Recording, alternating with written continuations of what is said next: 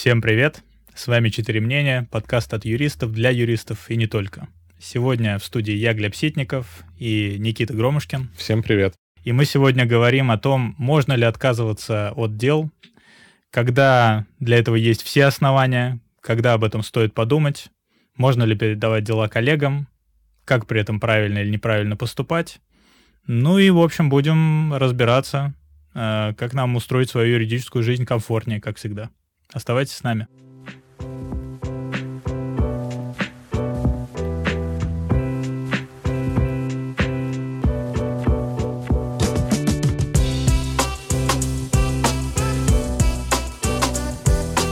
Ты отказываешься от дел? Бывает. Бывает, что отказываюсь, бывает, ну, при этом по разным, по разным форматам. То есть иногда, иногда это просто не профиль. Ну, это, наверное, у всех такое бывает. Иногда нагрузка не позволяет брать что-то новое, просто потому что, условно, уже, ну... Худшее, мне кажется, что может сделать юрист, который печется о своей репутации, вообще которому хочется развиваться и которому хочется... ну, как-то клиентам выдавать э, хороший продукт юридический. Худшее, что он может сделать, это брать себе пироги, э, которые он не может укусить уже давно. То есть, когда ты набираешь очень много дел и просто перестаешь... Э, когда качество переходит в количество, ну, это, это не очень хорошо. Мне кажется, ну, в данном случае надо как-то это все понимать, свою норму, и распределять нагрузку. То есть э, иногда все-таки лучше отказываться. Ну, это, кстати, не так легко, на самом деле. Как будто вот это простое, простое правило, что ты должен mm-hmm. брать не больше проектов, чем ты можешь одновременно сопровождать. У адвокатов оно там вообще в кодексе этики прописано. Оно вырабатывается как будто с, какими-то, с каким-то опытом. Потому что вот так вот поначалу ну, надо сначала, в общем, набрать то количество дел, которые ты не можешь вывести. Переживать, да, чтобы понять, какой это предел. Примерно. Чтобы понять, как нащупать эту границу. А вообще, я вот даже не знаю, чтобы вот я прям сам отказывался вести какой-то проект. Такое происходит редко. Скорее реализуется вот эта ситуация, когда ты называешь условия, угу. Ну и, условно, они не подходят э, потенциальному твоему доверителю, и проект просто не начинается. И, ну, наверное, нач- можно сказать... Начинается, но с кем-то другим просто, да. Ну, да, ли, либо так. Ну, кстати, не всегда. Есть такие, знаешь, дела, когда люди обращаются с вопросом, а вот можно ли здесь что-то сделать? И ты говоришь, можно что-то сделать, но это вот потребует такого, таких-то ресурсов. Угу.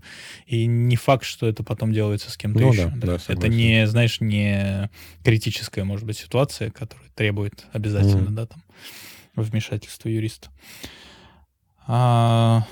Наверное, самый чувствительный аспект все-таки это когда ты не хочешь работать, например, с этим конкретным доверителем. Или тебя не устраивает специфика дела, и ты не хочешь ей заниматься. Все-таки речь, э, проблема объема и излишней работы, она довольно простая, да? Тут все понятно. Ну, это просто, просто... первое, мне, мне, как мне показалось, с чего да. надо начать. Ну, вот раз. Эмоциональная составляющая, да, или моральная, например, э, вот тут все гораздо интереснее, потому что, ну, разные бывают... юридические вопросы. Слушай, ну я считаю так, что если тебе глубоко неприятен твой доверитель, и если никто у тебя в бюро не хочет вместо тебя с ним поработать, ну, то ты абсолютно полностью морально имеешь право не взять эту работу. Тут уже вмешивается вопрос экономики. Если речь просто о том, что он тебе не нравится, потому что тебе не нравится с ним взаимодействовать, как с человеком, да? Но, но, при, этом, тоже вопрос, но да. при этом это, э, допустим, какое-то большое интересное дело, или оно, м- ну, если оно большое интересное, скорее всего, оно и дорогостоящее, да, угу. и тебе надо заниматься своей практикой, доверителю надо оказывать правовую помощь, репутацию зарабатывать надо, хорошую, да, новое обращение от этого доверителя или по рекомендации от этого доверителя Могут получать. Быть тоже, да. Вот в таких ситуациях как будто бы проще тем, кто вообще не в фирме, а вот в частной практике какой-то, и имеет право вот совсем лично как бы только от него зависит, выбирает он или не выбирает, и только для него наступают соответствующие последствия. А вот в случае с фирмой как будто бы эти последствия, да, ладно, то, что зависит не только от тебя. В конце концов, ну, если ты прям совсем не хочешь, ну, ты найдешь основания, да, по которым ты откажешься от этого. Но ведь последствия наступают не только для тебя. Допустим, у тебя команда. Допустим, у тебя есть, не знаю, помощники, которые угу. от тебя тоже зависят, и им тоже надо давать объем какой-то работы. Ну, ответственно ли это отказываться от работы просто потому, что, условно, вы с человеком не сходитесь? А ведь одновременно тот же самый человек, с которым у вас своеобразный, своеобразный стиль общения, угу. может при этом тебе говорить через э, день, что э, с точки зрения качества работы его абсолютно все устраивает. Ну, неужели ты не найдешь у себя в бюро человека, который сможет как буфер с ним общаться, чтобы тебе не пришлось с ним взаимодействовать, или пришлось минимально это делать? Ну, а если вот нет? А если нет, и, например, у тебя все считают его не самым хорошим человеком, то нужно ли вам это реально? А ну, если есть... объективные причины, условно, ты только специализируешься на этих делах? Ну, ты же все равно можешь объяснить какие-то, ну, какие-то люди человеку, ну, использовать как буфер кого-то из своего бюро. Ну, вот объективно. Нет. Ну, ты же можешь просто... релей информации вот этой настроить, вплоть до того, что тебе сообщения будут пересылать, а ты на них отвечай. Тут вопрос не в том, что как найти выход из этой ситуации с точки зрения переложить на кого-то другого, а вопрос в том, насколько правильно в такой ситуации отказываться или нет. Я считаю, что если тебе настолько неприятно работать с доверителем, что это повлияет на качество твоей работы, ну, за такие дела нет смысла браться. Тут надо подчеркнуть, да? А еще тут вопрос, как бы, что тебе не нравится в доверителе, действительно. То есть да. это может быть там его стиль общения, ну и как бы это можно пережить. Вот как бы он ни общался, в целом это можно, можно пережить. Есть и такие люди, которые там тебе могут начать в два часа ночи трезвонить, потому что им что-то в голову пришло. Ну, черт с ними, можно придумать что. А есть такие доверители, которых ты не хочешь брать, ну, потому что, например, ну, например, они с тобой постоянно не откровенны до конца. У них вот постоянно что-то всплывает. Постоянно. Ой, документы, так они сгорели в пожаре. А документы на пожар, а он в соседнем здании, к сожалению, был. А первичная документация, ой, а у нас только копии, а как я вам не говорил? Ну, то есть вот, так, вот с такими, ну, тоже не хочется ну, работать. И это уже другой вопрос. Согласен, да. Здесь э, я, я тут слышал вообще, знаешь, какую, э, какой инструмент от коллег. Называется заградительный тариф. А, ну это как страховые, да. Проблема в том, что этот инструмент работает только в момент обращения. Если ты уже взялся за дело, угу. даже не по уголовным делам вообще-то достаточно сложно взять, даже не адвокату. Просто взять и в какой-то момент отказаться. Да, да, это договор оказания услуг угу. у них, да, просто. Но с точки зрения репутации, с точки зрения чувствительности нашей сферы деятельности, это такая всегда... ну, неоднозначная ситуация, неоднозначные действия. Взять и выйти из дела не просто. Из дела, да. Да. Все равно надо кого-то поставить вместо себя, порекомендовать или как. Ну, вообще быть ответственным, угу. да, если ты хочешь. И поэтому вот сложнее всего именно вот эта ситуация, которую ты обозначил, да, что вот ты в процессе проекта понимаешь, что те, например, условия, которые изначально вы согласовывали, они не соответствуют на самом деле и фактическому объему работы, и этот, это несоответствие стало результатом исключительно того, что ту информацию, которую тебе должны были дать с самого начала, ты не получил. Угу. И я, честно говоря, наверное, для себя принял правило, что я не выхожу в таких ситуациях из дел, я работаю, у меня, благо, их практически не бывает, таких ситуаций. Но как только наступает следующий этап, когда совершенно законно, все добросовестно, наступает этап согласования новых условий следующего, следующего шага.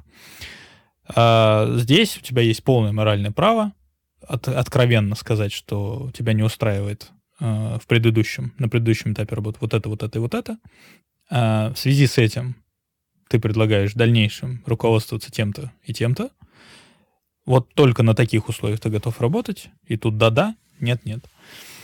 Но чаще всего такое действует, наверное, отрезвляюще на людей, потому что они начинают чувствовать ответственность собственную вот за происходящее. То, что отношения у нас фидуциарные все-таки, и вот это предполагает взаимность, угу. и предполагает взаимодействие, сотрудничество. Вот если сотрудничества между тобой и доверителем нет, это вообще всегда плохо. Либо он тебе должен как минимум не мешать, но этого, как правило, недостаточно, потому что всю информацию важную для э, то, то ли судебного дела, то ли просто какого-то проекта не, внесудебного, мы все равно получаем от доверителя его сотрудников. Или от оппонентов. Ну, если так, то при, тоже при хорошо. Исходе. Да. Вот. Или как результат, да, от, от оппонентов. Поэтому, конечно, вот это взаимодействие, оно очень важно. Если ты сразу понимаешь, что вот его не возникает. В целом, у меня достаточно серьезный, серьезный там объем занимает до э, заключения соглашений и вступления в проект взаимодействие по предварительному анализу какому-то. По анализу, да. И уже в этот момент ты можешь понять, а вот он у вас вообще происходит, этот э, матч, или нет. Э, и это, кстати, хорошая такой демо, демо-версия вашего взаимодействия, потому что и доверитель понимает на этом этапе, как будет строиться работа, э, и принимает для себя решение, его вот тоже это в таком формате устраивает или нет. Слушай, ну да, э, вот этот анализ, про который ты сейчас говоришь, он же в целом и в том числе про объемы, которые мы вначале говорили. То есть, ну вот первое, что ты делаешь, да, это ты анализируешь э, материал. И вообще, что ты будешь с ним делать, сколько это затребует усилий, а как клиент. И, ну, наверное, великое счастье действительно, когда ты можешь просто отказываться от клиентов. Это очень классно, когда у тебя хорошая нагрузка, когда у тебя хватает. Ты понимаешь, что если ты сейчас откажешься, то ты там можешь перепоручить, ну, перенаправить как, кому-то из коллег, и клиент не пострадает, и ты не пострадаешь, и вообще все, все будут рады, все будут довольны. Потому что мне кажется, что если у вас нет мэтча, то это в том числе и для клиента же плохо. Просто он может этого так не понимать, как ты. Ты уже с учетом какого-то опыта взаимодействия с разными доверителями иногда можешь некоторых из них типировать в какие-то классификации, да, в какие-то общности находить у них. А у, кли... у доверителей в этом плане такого, такой насмотренности может не быть. И действительно, ты вначале смотришь, и насколько у вас взаимодействие сходится, и насколько объем позволяет тебе им сейчас этим делом заняться, насколько тебе вообще интересно это дело, да, ты же, ну, на определенном уровне ты можешь не брать дело просто потому, что оно тебе неинтересно. Ну да, это вообще классное, мне кажется, конечно, состояние души. Да.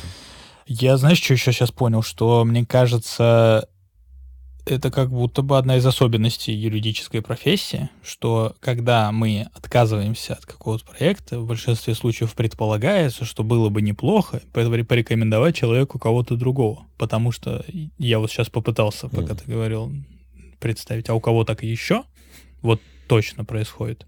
И э, мне кажется, это, естественно, это про сферу услуг. Но если это услуги такого бытового характера, да, э, то чаще всего, если человек не может, он просто говорит, я не могу сейчас этим заняться. Придите попозже, да. Просто, и все. Или да, придите попозже, или просто тебя ставят перед фактом. И нет, не, потому что А, то ли потому, что конкуренция понимается в более чистом ее виде. Конкурент — это конкурент, mm-hmm. ты не должен ему отправлять лиды. Да? А, то ли потому, что свойство самого продукта, да, все-таки другое. Ну вот, например, мне кажется, что, может быть, какие-нибудь дизайнеры, архитекторы, вот тоже, знаешь, что, что к творческой, интеллектуальной части вот, э, услуг, они, мне кажется, тоже могут отправлять друг друга, например, по принципу «я не работаю в этом стиле». Угу. Или с такими объектами. Там, да? Ну, то есть это не конкурент уже. Это с одной стороны. Это уже не конкурент. Да, с одной стороны. С другой стороны, вот опять возвращаясь к нам, ты можешь быть, конечно, специализироваться на чем-то, но ты можешь одновременно иметь экспертизу и в более широком круге mm-hmm. вопросов.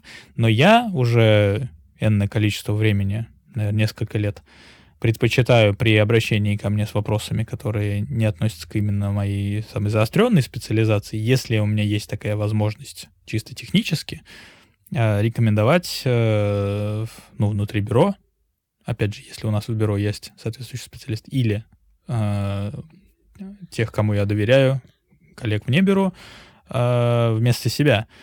Потому что я понял, что когда ты занимаешься задачей, в которой ты не специализируешься, ты, во-первых, тратишь больше времени гораздо Много, на это. Да. Во-вторых, у тебя вот это чувство ответственности тебя сильнее стрессует. А ты в итоге делаешь, даже если все хорошо, ты понимаешь, что эм, ну, чаще всего не соответствует это, это количество приложенных усилий полученному там. Ну да, потому что ресурсы ты кучу потратил, чтобы в этом разобраться. Да, и в, как будто вообще юридический рынок даш, давно наш пришел к этой вот э, формуле, что вот это взаимное э, уважение к специализации и обмен доверителями в целях всеобщего такого блага, знаешь, доверитель получает то, что ему угу. надо, да, у коллег у всех достаточное количество работы, оно как будто такое... В этом что-то есть, знаешь, естественное, это такое э, справедливое распределение. Вот оно какой-то общественный договор такой, знаешь, в каком-то вот его, естественно, правовом варианте.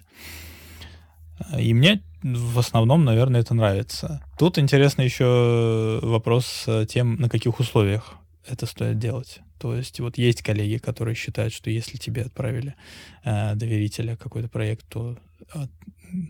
правильно с твоей стороны будет некое вознаграждение.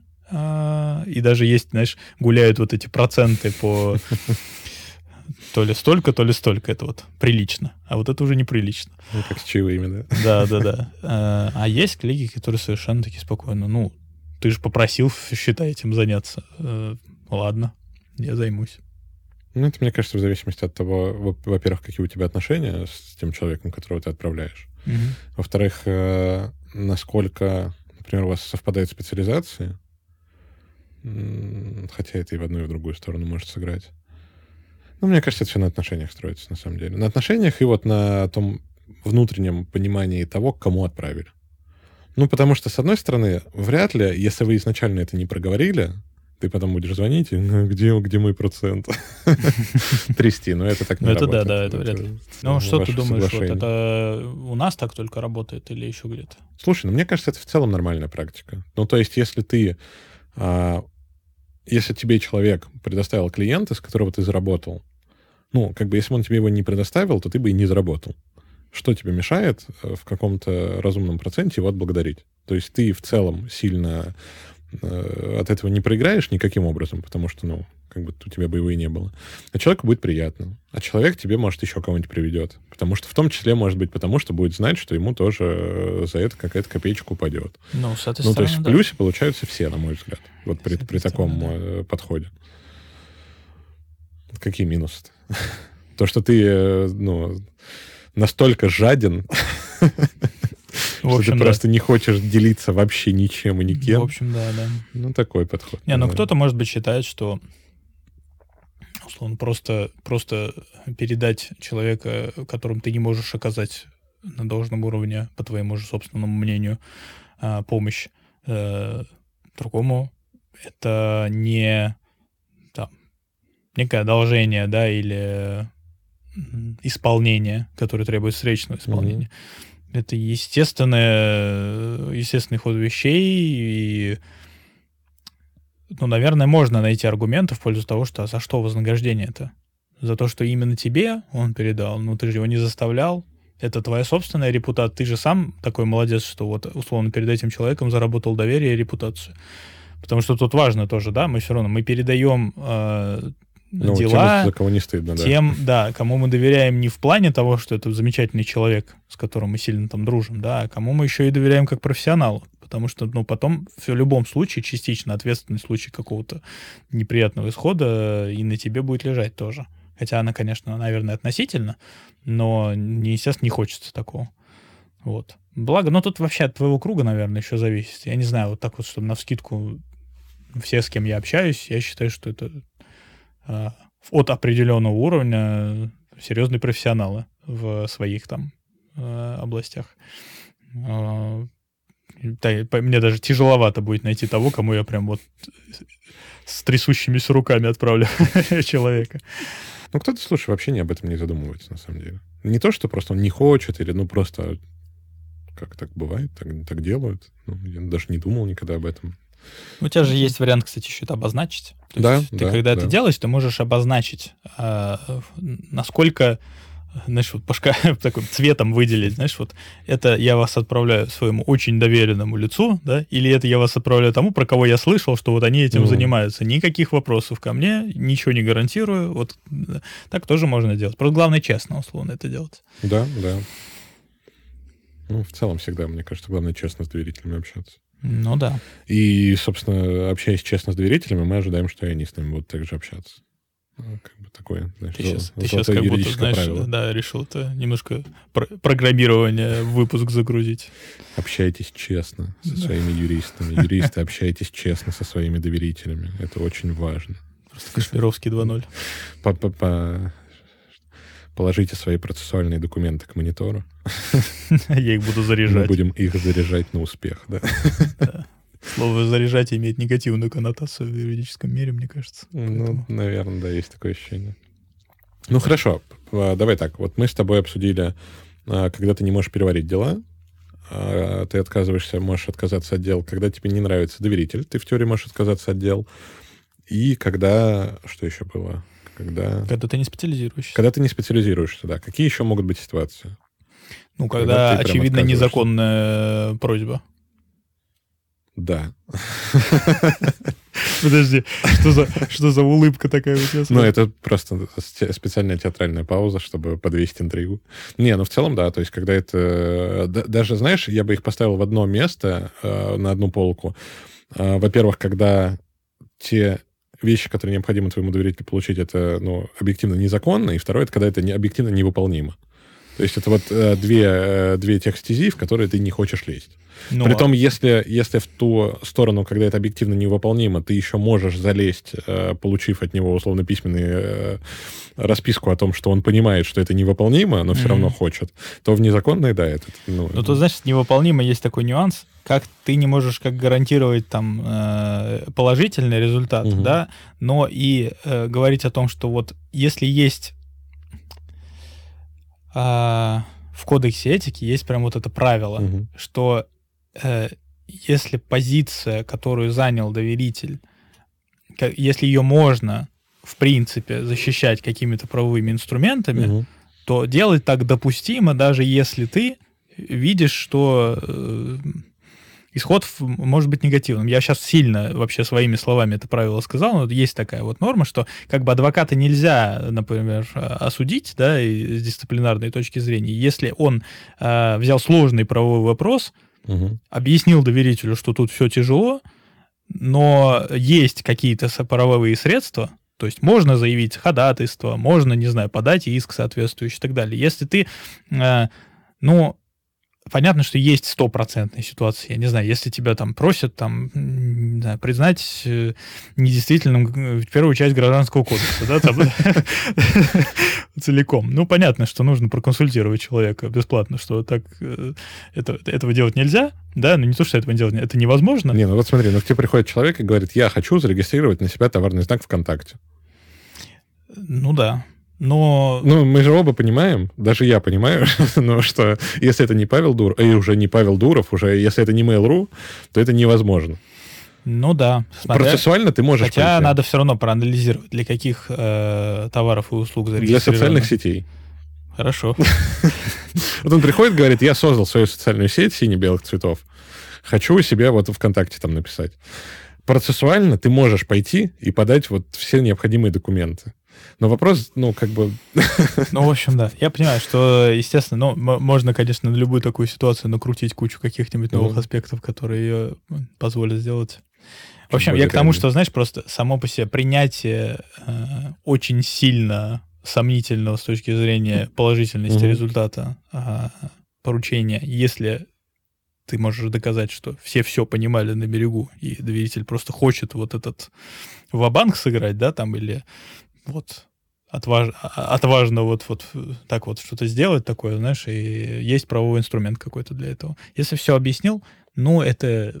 Вот такая вот авантюра. Ну вот, я все. говорю, туда еще можно хоть как-то да, завалиться, а если вот... человек понимает, да. вот, понимает все с перспективы. Да. Потому что, ну, есть категория юристов, которые, ну, такие дела не объясняют. То есть мы, мы, например, всегда изначально выстраивали себя так и свою работу, что э, там, я всегда клиентам доношу все перспективы, положительные, негативные, пусть он уйдет. Но он уйдет, понимая, что его нормально проконсультировали, и что его, наоборот, удержали от каких-то необдуманных решений, от траты денег, времени, нервов, там, всего остального. Но у нас вообще вот эта система продаж э, в ее каком-то, знаешь, таком сильно капиталистическом понимании, она сильно не соответствует вот существу нашей деятельности, да, когда ну, нужно, просто, нужно просто убедить человека, вот, э, э, оплатить счет, а дальше будь что будет, да? Mm-hmm. Вот нет, у нас так это не работает. У нас только делай, делай, делай, что должно, да? Работает вот эта часть.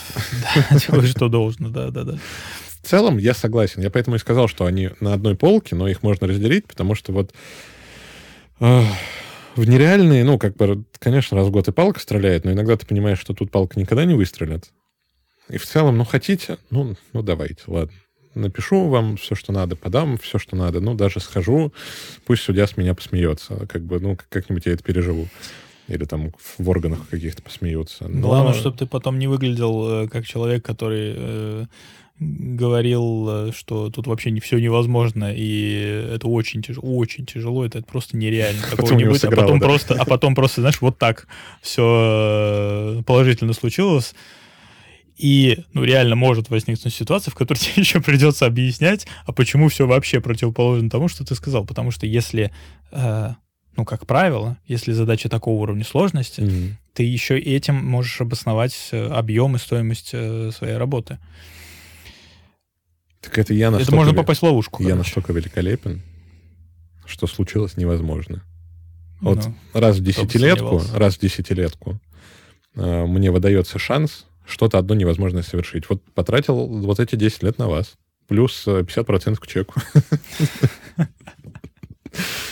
Ну, все, такие, да, берешь такие дела. Можно было бы их... Вот единственное, можно было бы их брать, когда ты уже знаешь, какой будет результат. И ты понимаешь, что это невозможно, но знаешь, что оно случится. Это вообще было бы роскошно. В общем, не берите незаконные поручения. Да, нет, вообще никогда. Честно рассказывайте людям о всех сложностях предстоящей работы. Старайтесь находить общий язык с доверителями. Честно объясняйте все проблемы, сложности нахождения общего языка с вашими доверителями, вашим доверителем. И на новом этапе пересматривайте условия и формы вашей работы, если есть такая возможность. И пусть у вас, у всех будет возможность выбирать те проекты, которые вы хотите. Правильно? И с этим напутствием от Глеба мы завершаем сегодняшний выпуск. Спасибо, что его послушали. Подписывайтесь на телеграм-канал «Четыре мнения», подписывайтесь на подкаст «Четыре мнения», слушайте его на любых удобных вам площадках, будь это Яндекс.Музыка, Apple подкасты, Google подкасты, которые скоро в YouTube музыку перейдут, ВК-музыка, также теперь видеоверсия на YouTube. Спасибо, что поддерживаете нас, и оставайтесь с нами. Всем пока.